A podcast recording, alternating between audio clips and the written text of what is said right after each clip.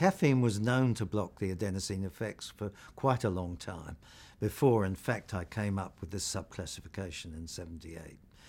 And uh, it's very interesting about caffeine because, uh, um, well, I won't go into the explanations about how it works on the brain. Coffee makes people excited.